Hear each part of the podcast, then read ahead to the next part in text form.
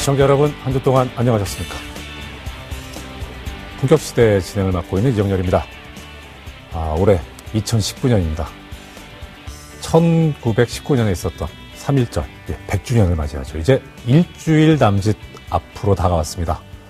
그런데요, 한일 관계는 예나 지금이나 참 복잡하고도 미묘합니다. 일본이 노골적으로 영유권을 주장하고 있는 독도 문제부터요, 위안부 문제, 강제징용 문제, 게다가 최근에 벌어진 일본 초계기의 위협 비행 등등 해서 이 평화라는 목표에 도달하기 위해서는 여전히 넘어야 할 과제들이 너무 많이 산재해 있지 않은가 싶습니다. 오늘 심화 팩트체크 시간에서는요. 3.1운동 100주년을 맞아서 한일 관계 현주소에 대해 자세히 알아보도록 하겠습니다. 그건 그렇고요. 오늘도 변함없이 예, 두 분과 함께 하도록 하겠습니다. 팩트체커이시죠? 뉴스탑의 김준일 대표님 그리고 이슈체커이신 시사인의 고재열 기자님 나오셨습니다. 어서 오십시오. 반갑습니다. 네. 안녕하십니까? 안녕하십니까. 자, 시청자 여러분과 함께하는 어, 품격 시대입니다. TBS 어플리케이션 그리고 유튜브 실시간 방송 페이스북 라이브에서도 함께 하실 수 있습니다. 아, 오늘도 아, 많은 분들께서 지금 아, 들어와서 아, 말씀들을 남겨주고 계십니다. 반갑습니다. 자, 그럼 2주의 이슈픽으로 넘어가서 시작해 보겠습니다. 예, 팩트로 다시 보는 한 주간의 이슈입니다. 2주의 이슈픽 시간. 먼저 김준일 대표님께서 준비해 오신 2주의 이슈픽 살펴보겠습니다. 어떤 내용입니까? 예, 제가 준비한 소식은 서울대 언론정보연구소의 방송 공정성 보고의 공정성 논란입니다. 뭐가 중복된 것 같은데? 예. 야. 그래서 뭐 조선일보 보도 많이 보셨을 거예요. 여기저기서 언론 네. 보도도 나와서 한마디로 얘기하면은 방송이 지금 불공정하다. 네. 모든 지상파 방송이 치우쳐 있다. 편파적이다라는 보고서가 이제 서울대 언론정보연구소에서 나왔는데 네. 그 보고서 자체가 굉장히 좀 심각한 문제가 있다라는 거를 제가 팩트 체킹하는 기사를 썼거든요. 예. 그 사실 제가 알기로 우리 저 김 대표님께서 박사학위를 가지고 계신데 아니요, 이거 이거 정확하게 해야 됩니다. 박사 수료까지만 아, 했고요. 논문은 예. 아직 안 쓰고요. 아, 예. 음, 준비 중이신. 아, 바빠서 지금 약간 뭐 바쁘셔서. 못하고 하고 있는데 어쨌든. 아무튼 예. 제가 알기로는 뭐 학위가 중요한 게 아니라 이제 박사 하- 과정까지 다 하셨는데 전부 학부서부터 저널리즘을 가지고 예, 하셨다고. 학사, 석사, 박사 네. 과정까지 모두 저널리즘을 해서 뭐 어, 무서운 분이에요. 아닙니다. 제가 학사 때 김준일 대표를 알고 있는데 그렇게 열심히 하진 아, 않았습니다. 예. 박사 경고도 맞았고요, 제가. 아, 근데, 아니, 뭐, 그 이후에, 이제 박사 과정까지 하셨으니. 예. 자, 그러면, 일단, 조금 전에 이제 하신 말씀이 그거죠. 지난 11일부터 13일까지, 네. 예, 어, 조선일보에 실린 공정성 잃은 지상파 라고 하는 시리즈 기사의 근거가 된 게, 이제 조금 전에 말씀하신 대로 서울대 언론정보연구소에서 연구보고서를 냈는데, 그, 조금 전에 말씀드린 그 제목으로 이제 보고서가 나왔습니다. 근데 거기에 대해서 비판이 일고 있고, 이렇게 말씀드려서 어떨지 모르겠습니다만은 김 대표님께서 선봉에 서 계신다. 아니요? 뭐 아니면- 선봉이죠. 중추에 서 왜냐면은 아무튼. 모든 언론들이 사실은 네. 조선일보한테 돈을 받아서 언론 그 서울대 언론정보연구소가 보고서를 작성했다라는 거는 보도를 했는데 네. 이 내용 자체가 사실은 심각한 문제가 있다라는 거는 보도를 한 데가 음. 없어요. 저희가 유일하고요. 그래서 이제 그 내용을 좀 정확하게 설명을 드리려고 하는 겁니다. 지금 저 경미지님께서 유튜브 댓글창에 남겨주셨는데 김준일 대표님 기사는 읽기가 참 좋아요. 술술 읽혀요. 내용이 길어도 신기하게 술술 읽히는. 아, 감사합니다. 저 어떤 관계? 패친이에요. 패친. 네, 뭐 사실 뭐 진실이시니까. 예. 자, 그 내용이 이제 지상파 시사 프로그램이 편향적이다. 조금 전에 김 대표님 말씀하신 대로 그런 연구 결과를 내놨다고 합니다. 그래서 이 보고서가 신뢰할 수 있는 건가? 예, 거기에 대해서 이제 의문을 제기하고 계셨는데 어떠신지 한번 말씀을 좀 들어보겠습니다. 예, 그러니까 좀 먼저 말씀을 드리면은 이 모든 연구 보고서는 예. 형식을 갖춰야 됩니다. 갖추는 형식이 있는데 기본적으로 이제 논문 같은 경우에는 서론이 있고요. 네. 그다음에 이론이나 그렇죠. 기존 문헌 검토가 있고요. 네. 그다음에 연구 방법론을 소개를 하고 그다음에 방법론을 써서 어떻게 했는지를 이제 다 보여준 다음에 결론을 네. 내는 방식. 이제 이 형식이 거의 이제 굳어져 있어요. 아주 그렇죠. 특별한 경우가 아니면은 네. 뭐 거의 이 방식대로 해야 되는데 이 연구 보고서의 가장 큰 문제점은 뭐냐면은 첫 번째로 선행 연구가 없습니다. 이 보고서 안에 어떤 연구를 참고해서 이거를 측정 공정성을 측정을 했는지를 방법론을 검증을 받아야 되거든요. 그러니까 내가 아. 마음대로 내가 어, 나는 이 방식으로 한번 이거를 측정해 볼래 한다고 해서 그게 타당한 게 아니에요. 선행 전에 이런 방법론을 써서 측정을 한 연구 논문 보고서가 있어야지 이런 논문을 참고해서 나는 이런 식으로 방송 공정성을 측정했다라는 게 그 타당해지고 어떤 그 논리적 근거가 생기는 거거든요. 근데 예. 말씀 죄송한데 그 반론을 하나 제기하자면 이게 뭐 근거 있는 반론은 아닙니다. 예. 무에서 유를 창조할 수도 있잖아요. 예, 그런 게 있죠. 이를테면은 말, 만유인력, 뉴, 뉴턴의 만유인력 같은 경우에는 네. 새로운 어떤 코페르니쿠스적 이제 어떤 그 패러다임을 바꾸는 그런 연구는 선행 연구가 있지만 그걸 비판하면서 깨고 나오는 거예요. 아, 어쨌든 그것도 선행 연구가 있, 그렇죠. 뭐. 이런 반대되더라도. 이런 예, 반대되더라도 이런 거 있는데 아, 내가 네. 그 다르게 해보니까 이런 게 나왔다라고 하는 거지만 어쨌든 뭐가 됐든 선행 연구를 토대로 해서 그거를 비판을 하든 극복을 하든 근데 나와야 맞아 나와야 되는 거죠. 네. 근데 이 연구의 가장 큰 문제점은 연구로서의 이제 그 근거가 전혀 없는 거예요. 그러니까 음. 제가 저도 모든 제가 방송 공정성 뭐 그 논문을 본 건 아니지만은 저는 이런 방법론을 써서 측정한 논, 그 연구 보고서를 본 적이 없어요. 전에. 박사 과정 수료를 하신. 예. 아니, 그러니까 박사 학위를 가지고 계시지도 않고 수료했을 뿐인 분도 문제를 느끼실 수 있을 정도로 교수님께 쓰신 게 잘못됐다. 아, 잘못했죠. 그러니까 뭐 예. 그거는 학위의 문제가 아니라 그냥 이 연구 보고서가 지켜야 될 당연한 거를 지키지 않았어요. 음. 그래서 이게 제대로 측정이 된 건지 아닌지를 제가 알 수가 없어서 네. 그 연구소 측에 어떤 근거로 그러니까 선행 연구와 방법론을 어떤 거를 모델로 해서 썼는지를 밝혀달라고 제가 기사에서 요구를 했는데 밝히질 않- 않으시더라고요. 싸우자 그러니까 그렇죠. 아니, 아니, 검증을 해보자. 그러면 정말 이게 맞는 건지 제가 그래서 했는데 안 한 거가 이제 제일 첫 번째 문제고요. 예. 두 번째 문제는 이게 방송의 공정성에 대해서 측정을 한 거잖아요. 예. 근데 여기에서 주요 내용은 뭐냐면은 한마디로 5대5 균형을 지키라는 거예요. 민주당을 5를 언급했으면 방송에서 자유한국당은 5를 언급을 하고 민주당 사람을 5명을 출연시켰으면 자유한국당 사람도 5명을 출연을 시키고 이런 양적 균형을 맞추라는 게 이 보고서의 핵심이거든요. 양적 균형을 안 맞췄으니까 너희는 편파야라고 주장을 하고 있어요. 이 보고서는. 예. 근데 문제는 이 보고서 자체가 양적 균형을 하나도 안 맞추고 있어요. 그게 무슨 말씀이세요? 무슨 얘기냐면은 예. 이 보고서는 박근혜와 문재인 박근혜 문재인 정부 시기에 방송을 비교를 한 거예요. 예. 그러면은 그 비교라는 것은 박근혜 시기에도 어땠고 문재인 정부 시기에도 어땠고 이런 것들이 양적으로 균형이 맞아야 되잖아요. 네. 기술부터 이렇게 해야 되는데 이를테면 연구 목적에 그- 이렇게 나와 있어요. 이거를 왜 연- 시작을 했냐면은 어, 박- 그 이제 방송의 편파적인 옛날부터 편파적이어서 시작을 했는데 박근혜 때는 이를테면은 이미 탄핵으로 모든 방송 불, 불공정성이 다 확인된 바 있음 이러고 한 줄로 기술을 하고요. 문재인 정부 때는 사장이 바뀌면서 친정부적인 논조가 들어서고 이렇게 하면서 아닌데? 아니 그러니까 그러니까 전혀 친정부적이지 않은데?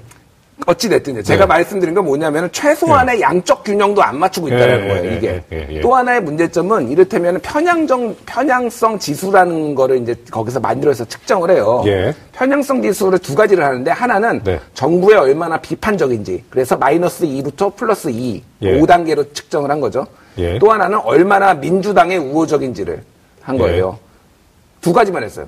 또한 이게 마- 뭐- 균형이 맞으려면은 네. 얼마나 자유한국당에 우호적인지도 측정을 해야 되는 거잖아요.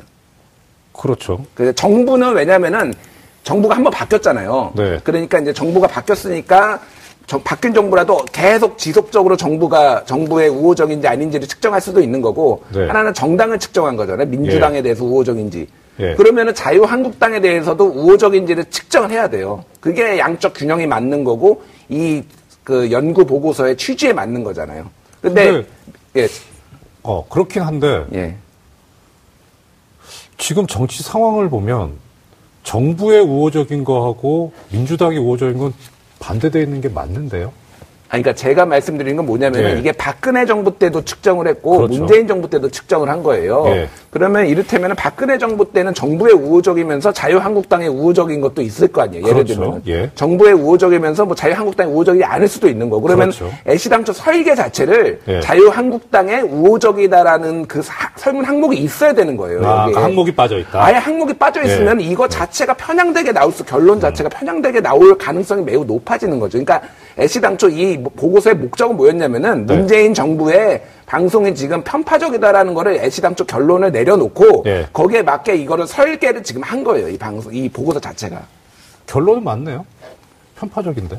아, 뭐, 제가, 그거에 대해서, 왜냐면은, 예. 이거는 아- 애시당초 말이 안 되기 때문에, 예. 음. 이거가, 이 결과를 믿을 수가 없어서, 편파적인지 아닌지는 저는 알 수 없습니다. 그러니까 방법, 그러니까 결론이 맞고 틀리고는 일단 차치하고, 예. 차치하고 일반적으로 그 채택하고 있고 통용하고 있는 연구 방식을 채택하지도 않았을 뿐만 아니라 실제 다룬 아이템 자체가 편향성과 불공정성, 불, 불균형성을 다뤘음에도 불구하고 그 자체가 지금 균형적이지 못하다라는 문제를 제기하고 그렇죠. 계시군요. 예. 이게 그러니까 사실은 일반 뭐 시청자들이나 독자분들이 보시기에는 뭐 그럴 수도 있다라고 하는데 네. 음. 학계에서 보기에는 굉장히 심각한 문제예요. 연구 보고서에 ABC가 안 됐기 때문에 이거는 아예 가치가 없고 이를테면은 학 뭐 논문 출판이 안 돼요. 이런 거는. 예. 출판이 안 되는 논문이에요. 이런 거는 왜냐면은 인용한 기사가 문제다. 또 그래서 그렇죠. 네. 그리고 이제 또 하나의 문제는 조선일보가 이거를 외주를 줬고 네. 조선일보 아. 돈을 받아서 네. 여기서 했잖아요. 서울대 아 언론정보연구소에서. 그래요? 그건 몰라요. 하여튼 예, 예. 네. 조선일보가 이제 3천만 원을 주고 이 보고서를 작성해 달라고 요청을 했어요. 네. 그래서 여기서 3천만 원을 받고 요- 이거를 했어요. 예. 근데 문제는 더 심각한 문제는 뭐냐면은 원래는 어떤 연구 보고서든 돈을 누구로부터 펀딩을 받았는지 예. 그 발주처를 밝히게 됐어요. 정부에서 아. 받았는지 이게 예. 삼성전자에서 받은 건지 LG 화학에서 받은 건지 서- 조선일보에서 받은 건지. 근데 이거를 처음에는 공개를 안 했어요. 예. 그러다가 취재가 언론에서 취재를 들어오니까 뒤늦게 이제 아 조선일보에서 받긴 받았지만 우리는 공정해라고 말을 한 거죠. 그러니까 이거 자체도 심각한 언론의 어, 그 연구 윤리의 위반이고 조선일보도 마치 자기네가 돈을 주고 했는데 이게 마- 서울대라는 공정한 기관에서 나온 것처럼 막 보도를 엄청나게 한 거예요. 그러니까 저기 뇌물 받았지만 공무 수행은 정확하게 했다는 얘기네요. 네. 예, 뭐. 뇌물까지는 좀 그렇고 뭐 제가 뭐 봤을 때 불법은 아니니까. 한 줄로 요약하면 3천만 원짜리 찌라시죠. 예. 우쭈라시도 재밌고 좋은 것 같은데. 근데 어쨌든 어, 이거를 있어요. 이거를 근거로 보수 언론이나 일부에서 야당에서 방송이 공정하지 않으니까 다시 균형을 찾아야 된다, 사장을 교체해야 된다, 프로그램을 폐지해야 된다라는 압력들이 계속 들어오잖아요. 그러니까 그게 문제라는 거죠. 그러니까 애시당초 이거는 말이 안 되는 거예요. 이거는 그러니까 이거를 근거로 삼을 가치가 없는 거예요. 이 보고서는. 근데 저는 결론은 공감이 가는데요. 아, 뭐 공감을 가실 수도 있죠. 저는 그거에 대해서는 제가 뭐 편파적이다 아니다, 공정하지 않다, 공정하다에 대해서는 결론 내리지 않겠습니다. 예. 아, 저는 그거에 네. 대해서 모르겠어요. 저는 네. 어떨 때는 편파적인 방송을 보기도 하고 제가 그거에 대해서 기사를 쓰고 뭐 그런 적도 있습니다. 근데 모든 언론이 지금 그러니까 다 그렇게 편파적이냐라고 에 대해서, 에 대해서는 좀 더 정확하고 객관적인 그 연구 보고서가 있을 필요는 있어요. 근데 이거는 최소한 잘못됐다라는 거죠. 음. 그 보고서는. 방송 공정성에 대해서는 우리 방송통신심의위원회 이제 심의 규정이 있고 네. 거기에서 특히 이렇게 정치적 중립성에 대해서는 또 엄격한 규정이 있으니까 방법론을 만약에 참고한다면 어, 우리 방송통신심의위원회에서 규정할 때 이제 이런 것들이 있는데 그 기준으로 이렇게 봤다 하는 뭐 그런 정도로 했다면 인정할 수도 있겠지만 어 이건 내가 보니까 이건 편파적이야 어, 그런 식으로 이렇게 어, 어떤 결론을 유도하고 맞춰진 것이죠. 네. 어쨌든 이게 또 하나의 문제점은 뭐냐면은 예, 예, 예. 예, 뭐 마지막으로 이제 말씀을 드리면은 이 제가 개인적으로 윤성민 교수님을 좀 잘 압니다. 이게 왜냐하면은 거기 서울대 언론정보사 그 연구소 산하에 SNU 팩트 체크라고 언론사들 팩트 체크를 하는 언론사들끼리 모아 모여 있는 데가 있는데 사감 있어요? 아니요, 아니요. 뭐 개인적으로 솔직히 이 기사를 아, 예. 쓰면서 좀 굉장히 미안했어요. 예. 왜냐면 너무 굉장히 세, 세게 썼기 때문에. 예, 예. 그래서 27개 언론사가 있고 저희도 회원사인데 근데 뭐 그렇게 미안하지 않아도 될 것 같아요. SNU 팩트체크 그렇게 뉴스톱처럼 열심히 안 하더라고요. 예. 거기에서 이제 그 팩트체크 저널리즘을 열심히 홍보를 하는데 윤성민 교수도 열심히 홍보를 했거든요. 예. 근데 팩트체크 저널리즘이 뭐냐면은 사실은 객관적인 기계적 균형을 맞추지 말고 음. 누가 더 나쁜 측인지 시시비비를 가리자라는 거예요. 그래서 이 기계적 균형, 양적 균형을 맞추지 말자라는 게 팩트체크 저널리즘이거든요. 최근에 이제 새로운 사조예요, 저널리즘에. 아, 근데 거기서 예. 선봉에 서 계시고 제일 앞에 저는 예, 그러니까 기계적 균형을 맞추지 말아야 된다라는 생각을 가지고 있는데 이 윤성민 교수님은 팩트체크 저널리즘을 우리가 모두가 합시다라고 얘기를 하면서 네. 본인의 보고서에서는 양적 균형을 안 맞춰서 모든 방송이 공- 불공정하다고 얘기를 하는 거예요. 왜 앞뒤가 달라지고 일관성이 네. 없느냐? 어, 그렇죠. 예. 맞춰야죠 그러면은. 그러니까 기계적 균형론이 이제 연구 방법론 중에서도 되게 좀 해묵은 거예요. 그러니까 왜냐하면 저널리즘이 진화하면서 그런 식으로 이렇게 에, 기계적 균형을 을뭐 전가의 보도처럼 내세우는 게 진실에 다가가는 효율적인 방법이 아니다. 이를테면 어떤 억울한 이제 살인범 누명을 쓴 사람이 있는데 어, 어느 언론에서 지금까지 계속 검찰발로 소식, 소식이 네, 나오다가 예. 처음으로 그 살인범의 입장을 들어봤어요. 그랬더니 네. 검찰이 얘기했던 것들이 앞뒤를 안 맞는 내용을 지적을 해요. 그런데 어, 이 사람 이 사람의 내용을 들으면서 절반을 검찰에 할애하지 않았으면 이게 불공정한 보도인가? 현재 저널리즘에서 그렇게 보지 않아요. 그렇죠. 왜냐하면 저기서 99%를 이 사람들이 어, 일방적으로 방, 저기 보도를 했는데 이 일의 이 얘기를 들어준 거잖아요. 그러면 100을 들었어도 이건 편파적인 게 아니라 공정한 방송으로 보는 거거든요. 그러니까 이런 얼마나 사실관계에 맞고 팩트에 근접해 있느냐. 그렇죠. 네. 예. 그리고 이제 그런 총체성으로 우리가 진실에 다가가는 거지 그 하나의 5대5 맞췄느냐를 가지고 어, 그 그것만 우리가 절대적인 기준으로 삼을 수 없다라는 게 그렇죠. 그거야 뭐 당연하지 않을까 싶습니다. 자, 어, 그런 의미에서 김 대표님은 절대 본인 입으로는 말씀 못 하시는 이런 팩트 저널리즘에 충실하고 가장 선도적인 역할을 하고 있는 뉴스타파 많이 애정해 주시기 부탁드립니다. 감사합니다. 근데 가만히 계시라니까. 자, 예. 이번에는 고지열 기자님께서 선정해 오신 이 주의 이슈 pick 알아보겠습니다. 어떤 내용입니까? 어, 저는 이제 스텔라 데이지호 블랙 박스 회수에서 우리가 생각해 봐야 될 것들. 네, 그렇습니다. 아, 소식이 오늘 뭐 사람 뼈로 추정되는. 게 발견이 됐다는 소식까지 나왔어요. 2년 전이었는데 2017년이죠. 2017년 3월. 예. 브라질에서 중국으로 가던 스텔라 데이지호가 우루과이 인근의 남대서양에서 침몰을 합니다. 거기에 한국인 선원 이 8분 계셨고 그분들을 포함해서 22분이 실종이 되는데요. 이제 사고 나고 2년. 이 지나도록 사고 원인도 정확히 밝혀지지 않았다 합니다. 근데 며칠 전에 이제 블랙박스가 회수가 됐다라고 하던데 일단은 사고 발생부터 현재까지 벌어진 상황을 좀 정리를 해주시면 좋을 것 네. 같습니다. 사고 그 2017년 3월 31일에 발생을 했고요. 예. 어, 말씀하셨던 이제 그런 내용이 있고 총 어, 22, 24명의 승조원인데 아, 예. 그 중에서 한국인이 8명 그리고 네. 필리핀인이 16명이었는데 필리핀인 2명만 구명벌을 통해서 그 다음 날 아, 그들이 발견됐고요. 그리고 어, 5월 10일 날 아, 수색이 멈춰집니다. 아, 모든 아, 수색이 끝나는데 예. 그러니까 우루과이가 그런 수색을 계속 할 수 있을 만큼의 이제 경제력이 있는 나라가 음, 아니었고, 그다음 그 우리도 뭐 이 대선 국면, 조기 대선, 장미 대선 국면이었고 정신이 예. 없었고, 아, 브라질도 대통령 탄핵 상황이어가지고 아, 좀 그런 전체적인 여건이 좋지 않았습니다. 그래서 아, 그 뒤에 음, 벌어진 어떤 이제 이런 수색이나 이런 일련의 활동들은 대부분이 아니라 전부 전부 유가족이 끈질기게 어, 요구를 해서 이루어진 내용이고요. 그 내용들을 짚어보면 일단은 대통령 당선됐을 때 어, 문재인 정부의 1호 민원으로 어, 예. 실종자를 찾아달라 네. 어, 그런 내용을 냈었고 예. 어, 그리고 이, 이분들이 직접, 어, 사고에 대한 어떤, 어, 진상 파악을 하기 위해서 저희 시사인의 김영미 편집위원과 함께, 어, 우루과이, 브라질, 뭐 아르헨티나, 프랑스, 미국, 어, 관계사 혹은 이제 전문 연구기관 전부 찾아다녔고, 거기서 첫 번째로 중요한 이제 그 사실을 발견해냈는데, 어, 배가 두 동광이 났다는 사실이에요. 어, 네. 이거는 이제 그 전까지는 국내에는 그냥 침수돼서 예, 예, 침몰했다 침몰한 걸로 정도로 알는데 예.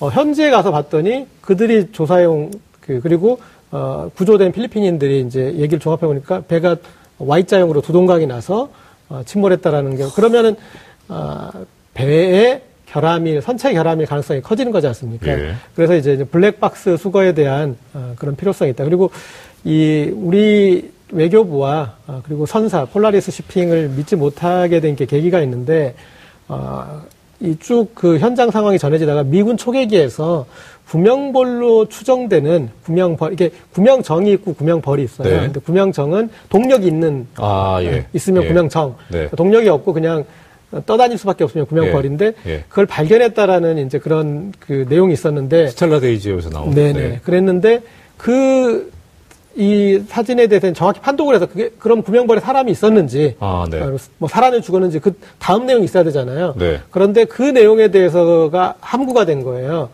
네. 아. 그리고 그 보도 자료가 폴라리스 시핑 그 선사에서 나와가지고 예.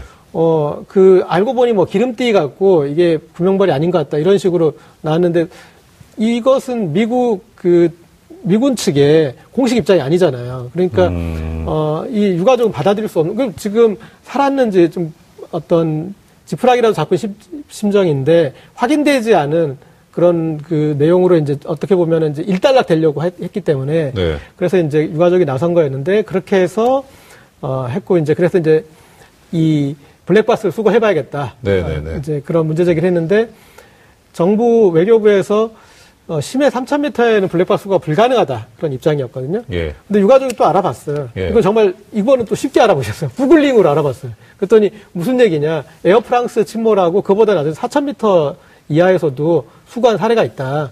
그러니까 정부가 어 그러면 근데 이제 이 블랙박스를 어, 수거하려면 거기에 선체 절단을 해야 되는데 네. 그게 또 안 된다. 그런데 그것도 또 어, 유가족과 우리 김영희 편집위원이 이제 취재를 통해서 그 가능한 기술이 다 있다. 예. 아, 이렇게 밝혔고 그리고 어, 외국의 이제 전문 기관 어, 이 미국의 우주홀, 연- 우주홀 연구소라는 해양 전문 연구 기관이 있어요. 그러니까 예. 연구원만 1,400명인데 여길 가서 어떤 이제 그 기술적으로 가능하고 그런 부분들을 밝혀서 어, 그 내용을 다시 이제 공론화를 시켜가지고 그럼 이제 정부가 어, 수색에 나서겠다. 그걸 작년 8월에 예, 공식 결정을 해서 어, 입찰에 나섰는데 이 응하는 곳이 없었어요. 왜냐하면 정부가 산정한 금액이 너무 낮았던 거예요. 생산성이 없는. 예. 예, 근데 이제 정부가 그럼 이 금액을 왜 이 금액을 했느냐 그랬더니 뭐 이런 관련 있는 외국 회사에 그냥 비공식으로 어, 그냥 견적을 내, 내달라고 요청을 한 게 아니라 비공식으로 했더니 이 정도 금액이었다. 그래서 이제 어, 이 그 응하지 않았는데 두 번째 하니까 응하는 회사가 있었어요. 근데 예, 그 예. 회사가 그러니까 이제 유가족 입장에서는 아, 까 찾아갔던 그 우주홀 연구소나 이런 정말 공인된 검증된 거기는 만 천 미터 수심 그러니까 아. 세계에서 제일 깊은 곳까지 할 수 있는 게 다 돼 있어요. 무슨, 무슨, 아유, 기억이 안 난다. 무슨, 무슨. 말이나 예, 말이나. 해, 해연 뭐, 이렇게. 예. 말이나 해고. 예. 그런데 어, 그런 곳엔 나설 수 있는 금액이 아니어서 근데 다른 곳이 나섰는데 그곳이 이제 최근에 상당히 저돌적으로 하고 있었는데 어, 이 실패했던 사례가 있는 곳이었어요. 그래가지고 좀 믿업지가 않았는데 근데 어, 최근에 성공시킨 사례가 있어가지고 어, 다행히 이제 어, 그쪽과 연결이 됐는데 네. 어, 이번에 정작 나서니까 상대적으로 되게 우리가 생각했을 때 정말 또 막연하고 찾기 어려울 거다 했는데 거의 사흘 만에 찾지 않았습니까? 그러니까 어, 이쪽 전문가들 얘기를 들어보면 예. 비행기가 침몰했을 때는 마지막 교신 장소, 마지막 좌표에서 이동 거리가 너무나 아, 많이 이동할 수 있기 때문에 상대적으로 힘든데 배는 배는 거기서 마지막 신호와 좌표에서 그 범위가 상당히 좁기 때문에 찾기가 그렇게 어렵지 않다고 그래요. 아, 예. 네, 네. 그래서 이제 예. 그런 어, 찾아서 이제 블랙박스 V 에, VDR이라, VDR이라고 하죠.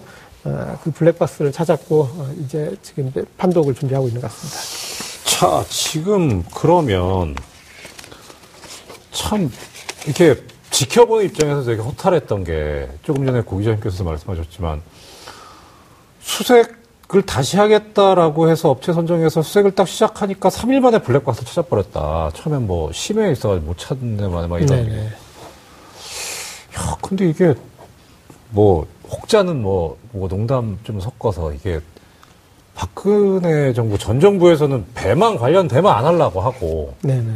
현 정부 문재인 정부에서는 딱 하면 바로 바로 한다. 뭐 이런 얘기들도 하지만 뭐 그건 뭐 그렇다 치고 일단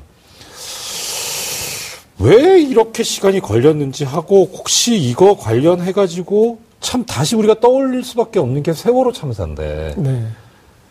관련된 사람들이 어떤 지금 뭐 법적인 책임을 지고 있는지 그걸 좀 알 수 있을까요? 예. 지금 이제 아까 법적인 부분은 어, 재판이 지금 진행 중인데 네. 그쪽 선사 회장에 대해서 걸었던 그 재판의 영장 기각이 최근에 아, 나온 걸로 이렇게 보도를 네. 봤는데 어, 이 아까 말씀드렸듯이 이 배가 아, 스텔라 데이조가 이 일본에서 만들어진 다음에 유조선으로 15년 정도 쓰였던 배예요. 예. 예, 그런데 그 배를 15년. 예, 그 유조선 중에 아, 좀 배의 혹겹이라고 표현해야 돼요. 그러니까 그 좀 이런 자초되거나 그랬을 때 뚫리면 바로 기름이 새버리는 스타일의 그런 유조선을 체계적으로 퇴출하는 이제 음. 그런 그 아, 기조가 있어서 이 배를 개조를 했어요. 그래서 이제 그 유조선처럼 유조선을 이제 그 아, 격벽을 곳곳에 만들어 가지고 아, 철광석 운반 수요가 늘어나면서 그러니까 철광석을 운반하는 그런 화물선으로 개조한 거고요. 그랬을 때 그 개조한 뒤에 이제 규정에 어떻게 하기로 했었냐면 어, 각 그 격실에 균등한 철광석을 나눠서 싣는 걸로 어, 그런 식으로 이렇게 해야지 가장 안전하다 됐었는데 이 이 배 운행 아, 내용들을 보니까 이제 그렇게 했을 때 드는 이제 공임이 많이 드니 예. 중간중간을 비워놓는 방식의 그런 식으로 음. 운영, 쓴 거예요. 어, 그래서 한 곳을 다 채우고 중간을 비워놓고 한 곳을 다 채우고 이런 식으로 했는데 그러면서 어, 벽에 뭐 휘거나 어, 균열이 나거나 그런 부분들이 발생했고 그게 아. 이제 어, 최종적으로 어, 그런 선체 침몰까지. 그 원래 용도로 처음 용도로 사용하지 않고 개조를 해서 하다가 그게 어떤 뭐랄까 고 기자님 말씀을 들어도 깊은 연구나 뭐 같은 대책이 마련되지 않은 상태에서 전용을 해서 문제가 있어 그렇죠. 우리. 세월호 때도 보면은 예. 일본에서 어, 쓰던 그런 어, 이 연, 연락선을 우리가 개조해서 쓰면서 무리한 개조해서 문제가 됐지 않았습니까? 이런 화물 이, 이번 스텔라 데이조도 마찬가지고 음. 예. 더 중요한 거는 이런 그 개조 선박이 우리나라 화물선이 한 27척인가 더 있다고 그래요. 예. 그러니까 어, 이 스텔라 데이조를 우리가 끈질기게 예, 그 블랙박스를 찾아서 원인 규명을 하는 이유는 어, 그거는 단지 유가족의 어떤 뭐 억울함을 풀어주고 그런 차원을 넘어서서 지금 남아있는 다른 배들 안전을 봐야 되고 어, 그래서 그런 예. 문제가 이제 이 증명되면은 그 부분에 대해서 어떤 식으로 우리가 대책을 세우든지 그렇죠. 대안을 세우든지 할 수 있지 않겠습니까? 대책이나. 예. 그래서 중요한 거죠. 예. 그 지금 관련자 재판에 관해서 어떻게 되는지 저 김 대표님께서 그럼 좀 정리 한번 해주시죠. 예.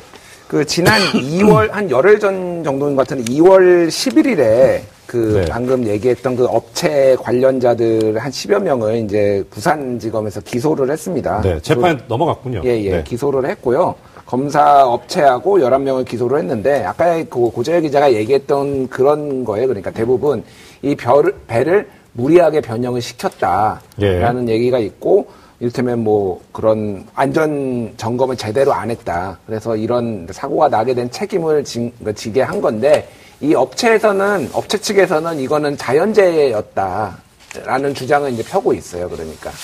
그러니까 음, 그러겠죠. 아, 네, 그러겠죠. 네. 당연히 이제 그런데 그래서 이 VDR 블랙박스가 중요한 거죠. 왜냐하면 이, 음. 이 그때 상황을 좀 보면은 카카오톡을 보냈어요. 이 배에서 이 배 선원들이 갑자기 물이 새고 있다고 어디다가 카톡을 그 본사에다가 아, 카톡을 예, 예, 예. 카톡으로 보고를 한 거예요. 갑자기 좌연 2번 포트에서 물이 샌다라고 보고해서 근데 오타가 굉장히 많이 났어요. 아, 뭐 흔들리고 아니 뭐 그러니까 매우? 급박했던 아, 거죠. 급해서. 그러니까 매우 네. 급박해서 해서 아니 무슨 1분 뒤에 본사에서 무슨 일이냐 보고해라라는데 없어 답이 없어요. 그 다음에 아. 이게 무슨 얘기냐면은 세월호 같은 경우에는 어쨌든 한 시간에 걸쳐서 한 시간에서 한 시간 반에 걸쳐서 이렇게 기울어서 빠졌잖아요. 근데 예. 고재 기자가 얘기했잖아요. 배가 무거우니까 한 번에 뚝 부러져서 그냥 이 가라앉은 거예요, 이게 지금. 그래서 이, 이 사람들이 탈출하고 뭐 할 시간도 없이, 왜냐면 철광석이 굉장히 26톤이 있었거든요. 26만. 아니, 이, 아니, 26만 톤.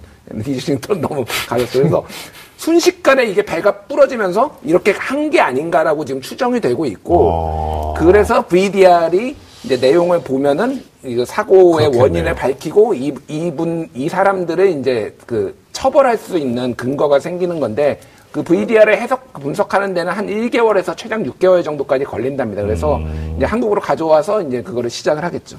예, 그 에어프랑스 사례를 보면 예. 그러니까 에어프랑스는 이제 이런 수색 작업을 3차까지 해 가지고 겨우 발견했어요. 근데 1차, 2차는 프랑스가 자체적으로 어, 하려고 했었는데 이제 실패해서 안 되니까 아까 말씀드린 그 우주월 연구소에 넘겨가지고 거기서 어, 드디어 발견해냈어요. 그래서 근데 이제 에어프랑스 어, 그 항공기 항공사 입장에서 되게 중요한 발견이 있었어요. 뭐냐면 이렇게 됐으면 어, 기체 결함의 의혹이 생길 수밖에 없잖아요. 그렇죠. 런데 블랙박스를 분석해 봤더니 부기장이 그러니까 아, 이본 기장이 이제 이 휴식 취하는 동안에 부기장이 운전하다가 아, 실수를 한 부분이 어, 그 부분이 이제 드러나서 그래서 이거는 이제 기체 결함이 아니라 어, 그 운전 과실이다 예. 어, 그런 부분이 나타났거든요. 그러니까 그래서 어, 우리도 어쨌든 이 지금 우리가 막연하게 추정하고 있는 어, 그런 부분들에 대해서 어, 사고 원인 정확히 규명이 돼서 어, 이 다음 사고를 이제 예방할 수 있는 그런 대책을 세울 수 있을 것 같습니다. 그뭐 기왕 그러면 고객님께서 그 부분 말씀해 주셨으니까 앞으로 이제 어떤 조사가 이루어지고 어떻게 정리가 돼서 그 갈 예정인지 그것을 마지막으로 좀 정리를 해 주셨으면 좋겠습니다. 예, 예. 아까 이제 일단은 그 말씀드렸던 어, VDR의 날짜, 시간, 선박 위치, 속력, 방위 그리고 이 선교 어, 하- 이 함장과 예, 선장과 예, 이제 항해사를 있는 그 부분들이 이제 일단 분석을 할 것이고 네. 어, 그리고 지금 이제 재판의 어떤 그런 쟁점에 있는 부분들이 어, 그리고 이 선박이 어, 마지막에 이제 출항한 곳이 그 철광석의 어떤 그 회사의 사설 부두에서 출발을 했어요. 어, 어, 그, 런데 예. 그게 불법은 아니고 예. 그 사설 부두를 이제 그런 할 수 있도록 그 선사가 확보를 예. 해놨으니까 네, 어, 그런데 문제는 어, 안전 검사를 어, 그냥 다른 만약에 어, 우리가 뭐 부산항 이제 그런 정식 부두에서 그런 입선적이 이루어졌다면 정식 안전 검사를 받아야 했는데 그걸 받지 않았던 그런 측면이 있어요. 그래서 아. 어, 그런 부분들이 있고 그 다음에 이전에 했던 어, 그런 개조 작업이 합당했느냐 그리고 거기에 어떤 선적 작업들이 음. 이제 에, 그런 부분에 대해서 명확히 가리는데 에, 이 가장 중요한 기점이 될 것 같습니다. 그게 불법은 아니라고 하셨는데 사실 또 이렇게 사고가 터질 때 묘하게 그런 게 겹치긴 해요. 참. 그렇죠. 뭐 그게, 그게 또 사고 연이 됐는지는 것들은, 이제 네. 규명해봐야 되고 조사해봐야 되겠습니다만 참 안타깝네요. 예, 자 일단은 블랙박스를 찾아낸 것까지는 이제 다행이고 다시는 이런 일이 벌어지지 않도록 예, 정확하게 원인을 규명해서 아까운 생명이 다시 희생당하는 일이 없도록 하는 게 중요하지 않을까 생각이 듭니다. 네. 자, 이슈픽 이 정도로 마무리하고요. 다음 이제 심화 팩트 체크로 넘어가도록 하겠습니다. 예, 시청자 여러분, 지금 품격 시대와 함께하고 계십니다.